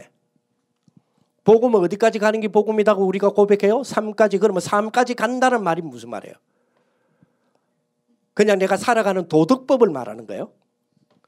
우리가 살아갈 때 필요한 윤리법을 말하는 거예요? 그건 아니에요. 그거는 당연한 거예요. 그거는 당연한 거고 그거를 말하는 게 아니잖아요. 우리는 보통 삶이라고 일하면 윤리적인 거 그리고 도덕적인 거와 연관성을 갖고 있어요. 그거는 반드시 필요해요. 그런데 거기 그 그런 어떤 부분이 우리가 연관을 그쪽으로만 연관을 짓는 습성이 뭐 때문에 그러냐면 인문학 때문에 그래요. 우리는 인문학적인 어떤 삶을 살아온 사람들이에요. 우리나라가 그랬어요. 우리나라는 성리학이다 뭐다 이래가지고 인문학적 삶을 살아왔어요. 전부 뭐요? 윤리 도덕성이라고 하는 부분과 연결되어서 살아왔어요. 그죠? 그러다 보니까 그런 습성이 있어요. 습성이 있다 보니까 그리스도가 모든 문제를 해결하고 우리의 삶에서 그리스도가 나타나야 되고 우리의 삶까지도 그리스도가 지배해야 된다고 했을 때에 그 우리의 삶이라고 했을 때에 인문학적인 삶을 자꾸 생각하는 거예요. 아닙니다. 모든 삶입니다. 모든 삶의 답이 그리스도요. 아, 이게 나와야 된다니까요. 그럼 우리가 사는 모든 삶이 뭘 말합니까? 그죠? 그건 여러분 분야를 알잖아요. 거기에서 답이 그리스도란 말이에요. 그렇다면 얼마만큼 뿌리를 내려야 돼요? 완전 뿌리 내릴 뿌리 하니까 그냥 뭐 내 문제 뭐좀 째째하게 살지 말고 아, 그리고 문제 없는 사람이 또 어디 있노? 그렇잖아요. 다그 원래 원래 원래 그래 사는 게 그래 살아가 그래 그래 간다니까 next stage로. 게임에서만 나오는 게 아닙니다. next stage. 그지? 게임 한참 하다가 한 판 이기고 나면 next stage 하고 나오잖아요. 그지? 우리 다음 장이 있어요. 그지? 천국이라는 걸 자꾸만요 공간화 시키지 마세요. 천국을 머릿속에 여러분 집 같은 모임으로 생각하지 마세요. 예. 여러분 집안의 모습 이런 것처럼 이래 생각하지 공간적인 개념으로 갖지 마세요. 전국은 아주 중요한 부분입니다. 오 이러는 거 보니까 여러분 방금 그랬어 그거 아니야 이런 개념이었는데 그거 아니에요. 자, 이 기독론 아주 중요한 부분이고요. 그리고 어, 그렇다면 죽으시면 됐지 왜 그러면 또 부활하셨나요? 그지? 그리스도는 왜 부활했냐? 부활에 대한 엄청난 이 안에 의 능력이 있거든요. 이 안에 그 부활의 능력이 우리가 이 그리스도잖아요. 그리스도는 반드시 그분의 죽으심과 부활하심이라는 것을 이 원리, 이 그리스도의 원리가 빠져버리면 안 되잖아요. 그러면 그게 우리의 삶 속에서도 드러나야 된단 말이에요. 드러나야 돼. 그래 그리스도로 모든 것이 보여져야만 뭐요? 열아홉 가지가 따라오게 돼 있어요. 그냥 붙어지는 거 우리의 삶에서 붙어지는 만남, 집, 가정, 내 직업, 내 현장 이게 전부 다 뭐지요? 다섯 가지 전략이 되는 거예요. 그리고 어, 어떤 사람 그래요. 아 지금 내가 하고 있는 게 이게 다락방인지 지교인지 모르겠다. 그냥 이름 안 붙여도 돼요. 그렇잖아요. 다락방이 지지교인지 모르겠다. 뭐 어떤 사람 그래요. 야, 그 다락방 부르고 있으니까 다락방 한다니까 또 5등만 원. 그 이게 다락방 아니네. 지교회네. 왜 지교회? 많이 모이구만. 지교회 하면 되겠네. 이래요. 많이 모으면 지교회입니까? 정확하게 말하면요. 100명이 모여도 다락방에 있고 2명이 모여도 지교회가 있어요. 정확하게 말하면. 근데 그게 구분이 있다니까요. 있는데 사실 우리는 잘 모르잖아요. 잘 모르기 때문에 이거 되어지고 붙어지는 것을 따라가면 돼요. 붙어지 따라가. 이거 되어지다가요. 이거 되어지다가 하나님이 허락하시는 기주간 만남을 통하여서 결혼을 한다. 그럼 그게 미션홈이에요. 그잖아요. 가정이 되어지고, 그지? 거기에 우리 하나님께서 그죠? 또 붙여주시는 업이 있고, 그지? 업에 대한 전환도 있을 수도 있고, 전업도 되기도 하고, 그 창업도 되기도 하고 개업도 되기도 하고 여러 가지 보면 직장도 바꾸기도 하고 막 여러 가지 부분이 있잖아요. 그죠? 그럼 그런 부분에 대해서 따라 들어가면 돼요. 그게 뭐요? 전문성이에요. 전문성의 축복. 그러니까 이 부분에 대해서 답을 내리는 것이 가장 우선적이다 이렇게 생각이 돼야 될 거네요. 자, 그 다음에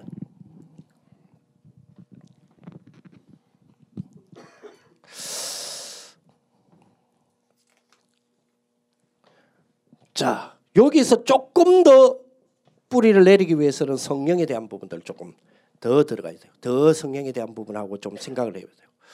성경의 비밀들이 뭘까? 도대체 성령은 누구신가? 왜 성령을 따로 두어서 우리는 생각해야 되는가? 기도해야 되는가? 이런 것도 좀 생각하셔야 돼요. 성령 하나님은 도대체 우리를 위해서 뭐 하셨는가? 이런 등등 여러 가지 부분. 도대체 성령 충만이라는 게 뭔가? 그지? 성령 충만이 지속되는 삶이 우리의 모든 삶의 원리 속에서 어떻게 드러내 주실 것인가 하는 것들. 이런 부분들도 굉장히 40분까지라면.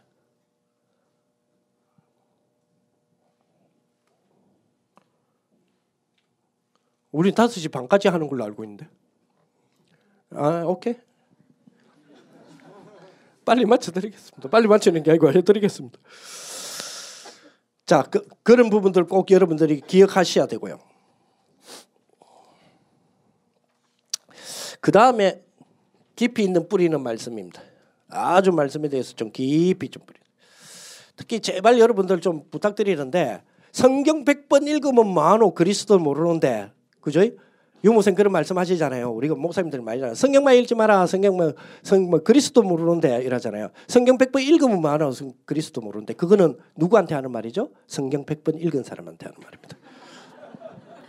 한 번도 안 읽은 여러분들에게 말하는 게 아닙니다. 그거는 성경 100번 읽은 사람한테 하는 말이에요. 100번 읽으면 뭐합니까? 그리스도 모르는데 그 말은 성경 읽지 마라가 아니라니까. 가장 중요한 거 우리가 설교를 듣고 칠판을 우리가 훈련을 받고 칠판에 정리하고 하는 거는 더 정확하게 말하면 이 시야를 가지고 뭘 읽으란 말입니까? 성경을 읽기 위해서요. 성경을 읽어서 성경을 우리가 읽으면서 느끼지는 해석, 그죠? 내 마음에 느끼지는 해석이죠. 이게 빗나가지 말라고 우리가 틀을 잡아주는 거예요. 근데 이게 성경을 대신하지 않습니다. 이게 성경을 대신할 수 없습니다. 성경을 읽으셔야 돼요. 말씀. 아주 중요한 부분입니다. 자, 성경의 말씀이 벌어져야 이 말씀이 무엇인가 하는 부분이 나타나야 이 말씀의 빛이 이제 스며들기 시작하고 드러내기 시작합니다. 하나님의 영광을 우리가 돌린다 그러죠. 영광 돌린다. 하나님께 영광 돌린다니까. 영광 돌린다는 뜻이 뭐예요? 뭐 어떻게 어쩌고 한단 말이에요. 영광을 돌린다. 그 뭘 말하는 거예요? 한 영광은 빛에 대한 이야기잖아요. 그죠?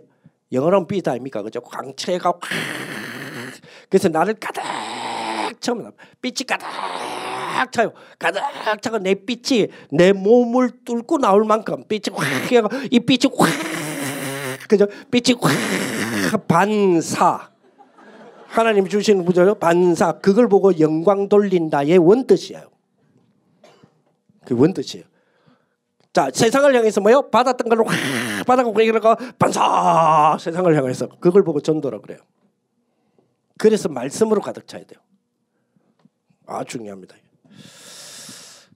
자, 요 속에서 뭘 발견해야 되느냐? 하나님의 능력이에요. 도대체 하나님은 누구신가? 성경은 딱 두 가지 이야기거든요.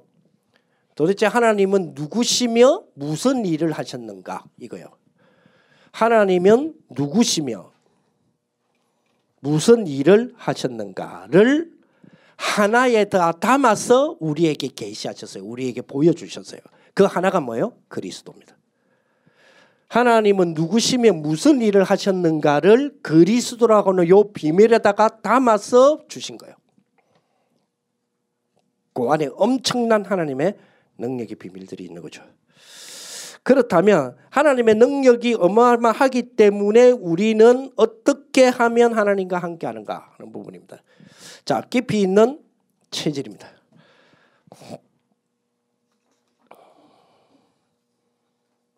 자, 당연히 체질 되려니까 여기서 뭐가 나와야 돼요? 기도 나와야 됩니다. 응답받는 기도의 순수가 있습니다. 분명히 순수가 있고 그 의미가 있어요. 그리고 요 기도 안에서 나와야 될 것이 뭐요? 치유입니다. 기도 속에서 반드시 나와야 될 거 요 앞에 먼저 하나 적읍시다. 복음입니다. 그래서 기도를 통해서 뭐가 누려져야 되느냐면 복음적인 것이 누려져야 돼요. 그러려면 앞으로 가야 돼요. 이런 비밀들을 담고 기도 속에 이것들이 누려져야 돼요. 기도 속에. 그래서 그때에 일어나는 치유는 굉장히 크지요. 자, 깊이 있는 체질이 그리스도 지금 그리스도 하나를 가지고 지금 이야기하는 겁니다. 그리스도 하나를 가지고 깊이 있는 체질이에요. 깊이 있는 체질에 우리가 이래 되어질 때에 나오는 게 뭐냐 순종이에요. 이건 아주 중요한 깊이 있는 체질이에요. 순종. 순종은 완전히 우리의 성리의 생활이거든요. 성리의 생활. 그리스도의 긍정적인 순종과 수동적인 순종. 인 것처럼 우리도 두 가지의 순종이 다 있어야 돼요.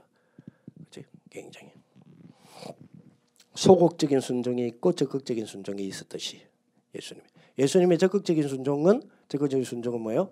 살아가면서 당신이 육신을 가지고 살면서 하나님의 말씀들을 다 지켜나가는 것. 그건 굉장히 능동적인 순종이에요. 그리고 십자가에서 지시면서 죽으심이라는 부정적인 순종을 통하여서 우리에게 그죠? 형벌적인 문제, 우리가 열두 가지 문제에 묶여서 사단의 종로로 하게 되어진 그 모든 문제들 있잖아요. 그런 문제들을 다 해결하셨어요. 그런 축복이죠. 그래서 우리에게는 뭐요? 순종은 곧 힘입니다. 엄청난 요 속에서 나오는 힘이 있어요. 그래서 유목사님도 그런 이야기 하잖아요. 예수님께서는 뭡니까? 굉장히 축제적인 걸 버리시면서도 뒤에서 제자들을 따르세요. 축제적인 걸 하면서 뭘 자꾸 이야기했어요? 십자가의 죽으심. 그 십자가라는 부분은 죽음만 있는 게 아니에요. 뭘 의미합니까? 순종을 의미해요. 순종에서는 엄청난 파워가 나오거든요. 엄청 파워. 그래서 그런 부분들이 여러분 좀 닮아갔으면 좋겠어요. 자, 이런 부분 등등을 가지고 우리가 하는 말이 이런 부분 등등을 가지고 우리가 하는 말이 그죠? 하는 말이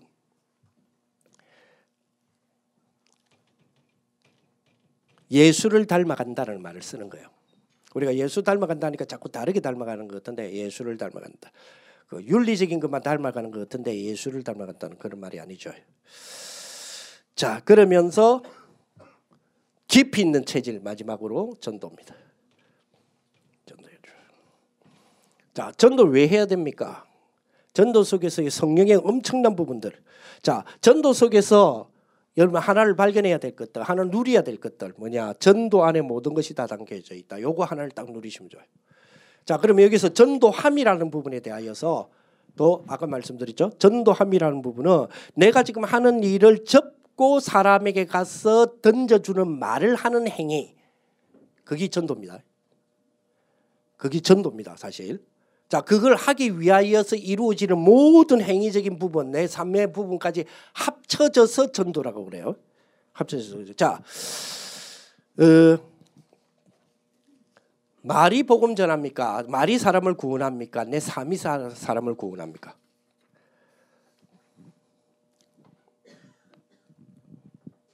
대답해 보세요. 말이 사람을 구원합니까? 내 삶이 사람을 구원합니까? 아닙니다. 말입니다. 믿음은 들으면서 자라지 믿음은 보는 데서 자라는 게 아닙니다. 믿음은 반드시 들으면서 자랍니다. 그럼 듣는다는 말은 뭐요? 말이죠.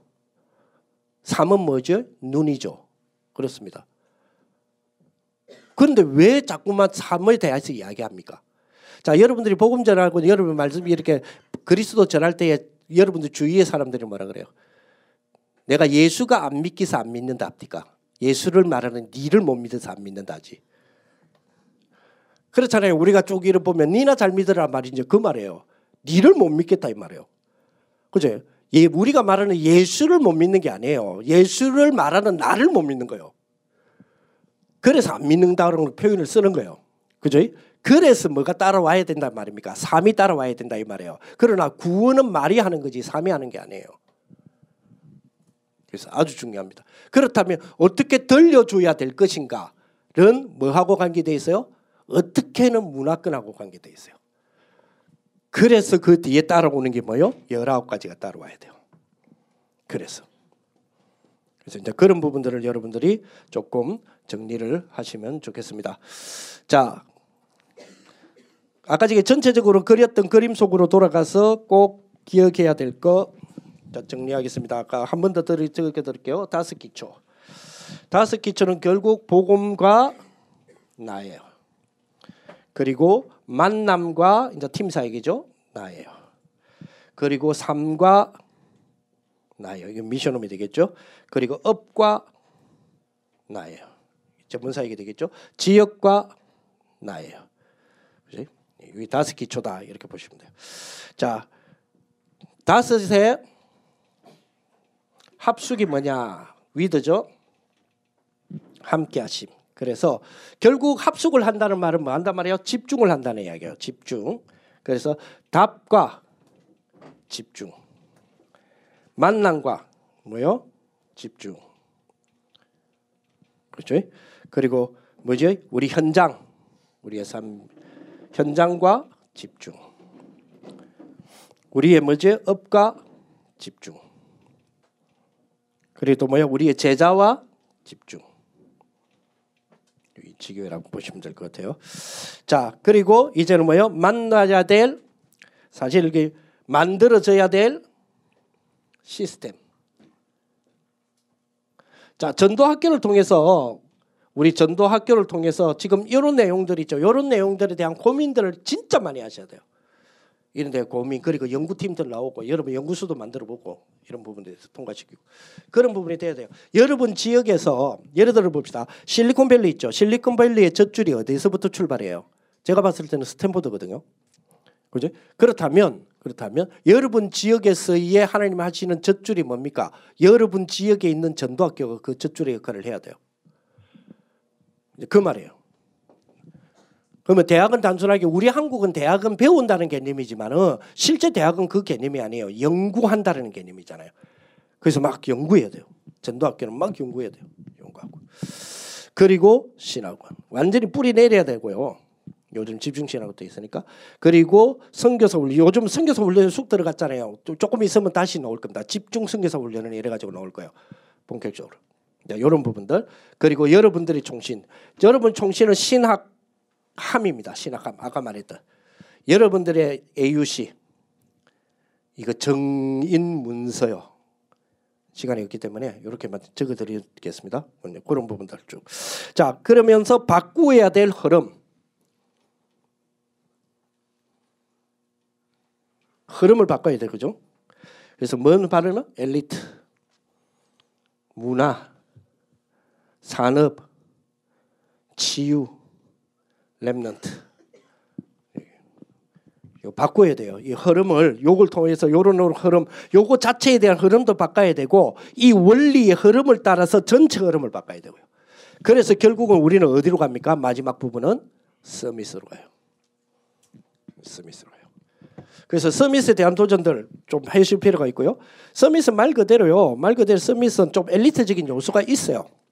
분명히 서밋은 엘리트적인 요소가 있습니다. 그래서 따로 불러주는 거잖아요. 서밋이라고. 그래서 어, 저는 어, 목사님의 말씀 중에 예화로 드는 것 중에서 저한테 상당히 많이 도전되는 것 중 하나. 그지?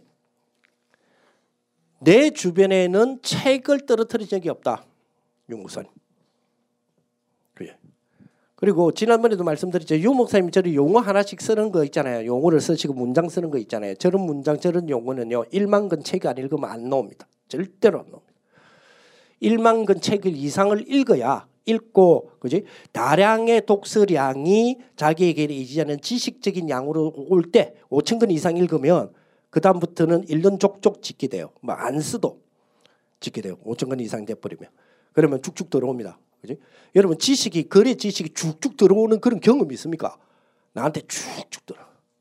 하루에 한건 이상 책 안 읽으면 자지 말아 했어요 내가. 한, 하루에 한 건의 책만 해, 그거 해봤자 1년에 365건이에요. 10년에 보세요. 3천 건밖에 더 됩니까? 그러잖아요. 저는 2주에, 2주에 20건을 읽어내거든요. 2주에 20건 읽어냅니다. 아니지, 20건이 넘네. 내가 한 도서관에서 빌려오는 것만 20건이고 다른 도서관 두 개가 더 있으니까 한 50건 정도 되겠네요. 책 한 10건을 펼쳐놓고 제가 보는 습관이기 때문에. 그래 보셔야 돼요. 아니면 여러분 유튜브 같은 데서 좋은 강의들 있죠. 그런 거 찾아 들어가세요. 찾아 들어가서 듣고 내 걸로 만들고 그래 하세요. 목사도 그러는데 목사들인데 요즘 4차 산업혁명이라는 단어 나왔을 때 요즘 우리 우리나라에는 별로 안 쓰죠. 요즘 뉴스도 그렇고 잘 안 쓰죠. 그지? 잘안 쓰죠. 안 쓰는 이유 뭐예요? 뭐 때문에요? 지금 다른 다른 이슈에 다른데 지금 정신 팔려 있어. 근데 지금 미국이나는요. 지금 난리도 아닙니다. 4차 산업혁명이라는 부분은 단어는 안 쓰는데 거기에 대한 기술이라든지 여러 가지 그 기술적인 부분만 있는 게 아니에요. 거기에 뭐가 들어가 그걸 기준으로 해서 새롭게 정립되는 철학, 새롭게 정립되는 문학, 새롭게 정립되는 문화 이런 것들이 다 이제 그 그러한 세계를 중심으로 해서 만들어진단 말이에요. 그죠? 여러분 자 아시다시피 어 뭡니까 아자황 시죠.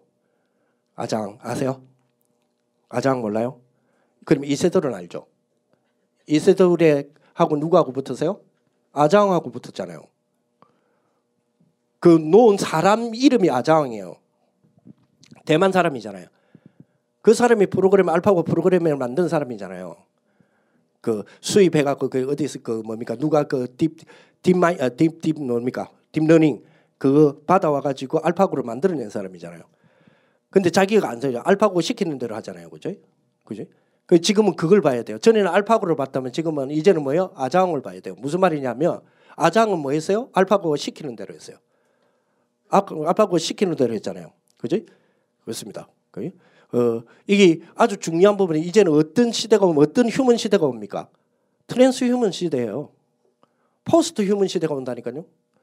인간을 넘어서는 일이 벌어지는 거예요. 기계가 시키는 대로 아무 생각 없이 알파고 시키는 대로만 했잖아요. 그죠?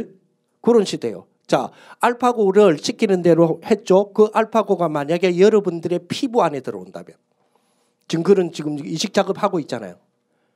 그래서 그것이 알파고가 시키는 대로 하는 일이 이제는 기계가 시키고 인공지능이 시키는 대로 하는 세상. 그지? 거기에서 우리는 어떻게 살아야 되나요? 에 대한 철학, 문학, 문화 전부 다 새롭게 다 정립을 하고 있다니까요, 지금. 우리나라만 지금 2년 싸움 지금 한다고 난리지. 그지? 우리가 세계를 정복하고 세계에서 서밋이 돼야 된다며요. 그러면요 공부하셔야 돼요. 엄청 하셔야 돼요. 그리고 자기 연구 분야 하셔야 됩니다. 그렇잖아요. 요셉이 청소부로 일뭐 청소부로서 청소 제일 잘했다며요. 그러면 빗자루를 제일 잘 쓸었단 말입니까? 빗자루를 너무 잘 쓰니까 거기에 보디발이 너무 감동됐단 말이에요. 아니죠. 청소하는 일에 대하여서 뭐요? 시스템을 만들었다는 이야기잖아요. 뭔가가 다른 걸 발견했다는 거예요. 전체적으로 뭐요? 전략이 있었다. 전체적인 그림이 있었다는 말이에요. 그죠? 그걸 뭐요? 부단한 연구가 들어갔다는 이야기예요. 그러니까 그거 해야 돼요. 그거 안 하면서 서밋 이야기 하면 안 돼요. 자, 이 20가지의 가장 중요한 그리스도로 담내는 일, 요 일부터 시도하세요. 우리 여러분들 꼭 기억하셔서 요거부터 시도하세요. 많이 해보세요.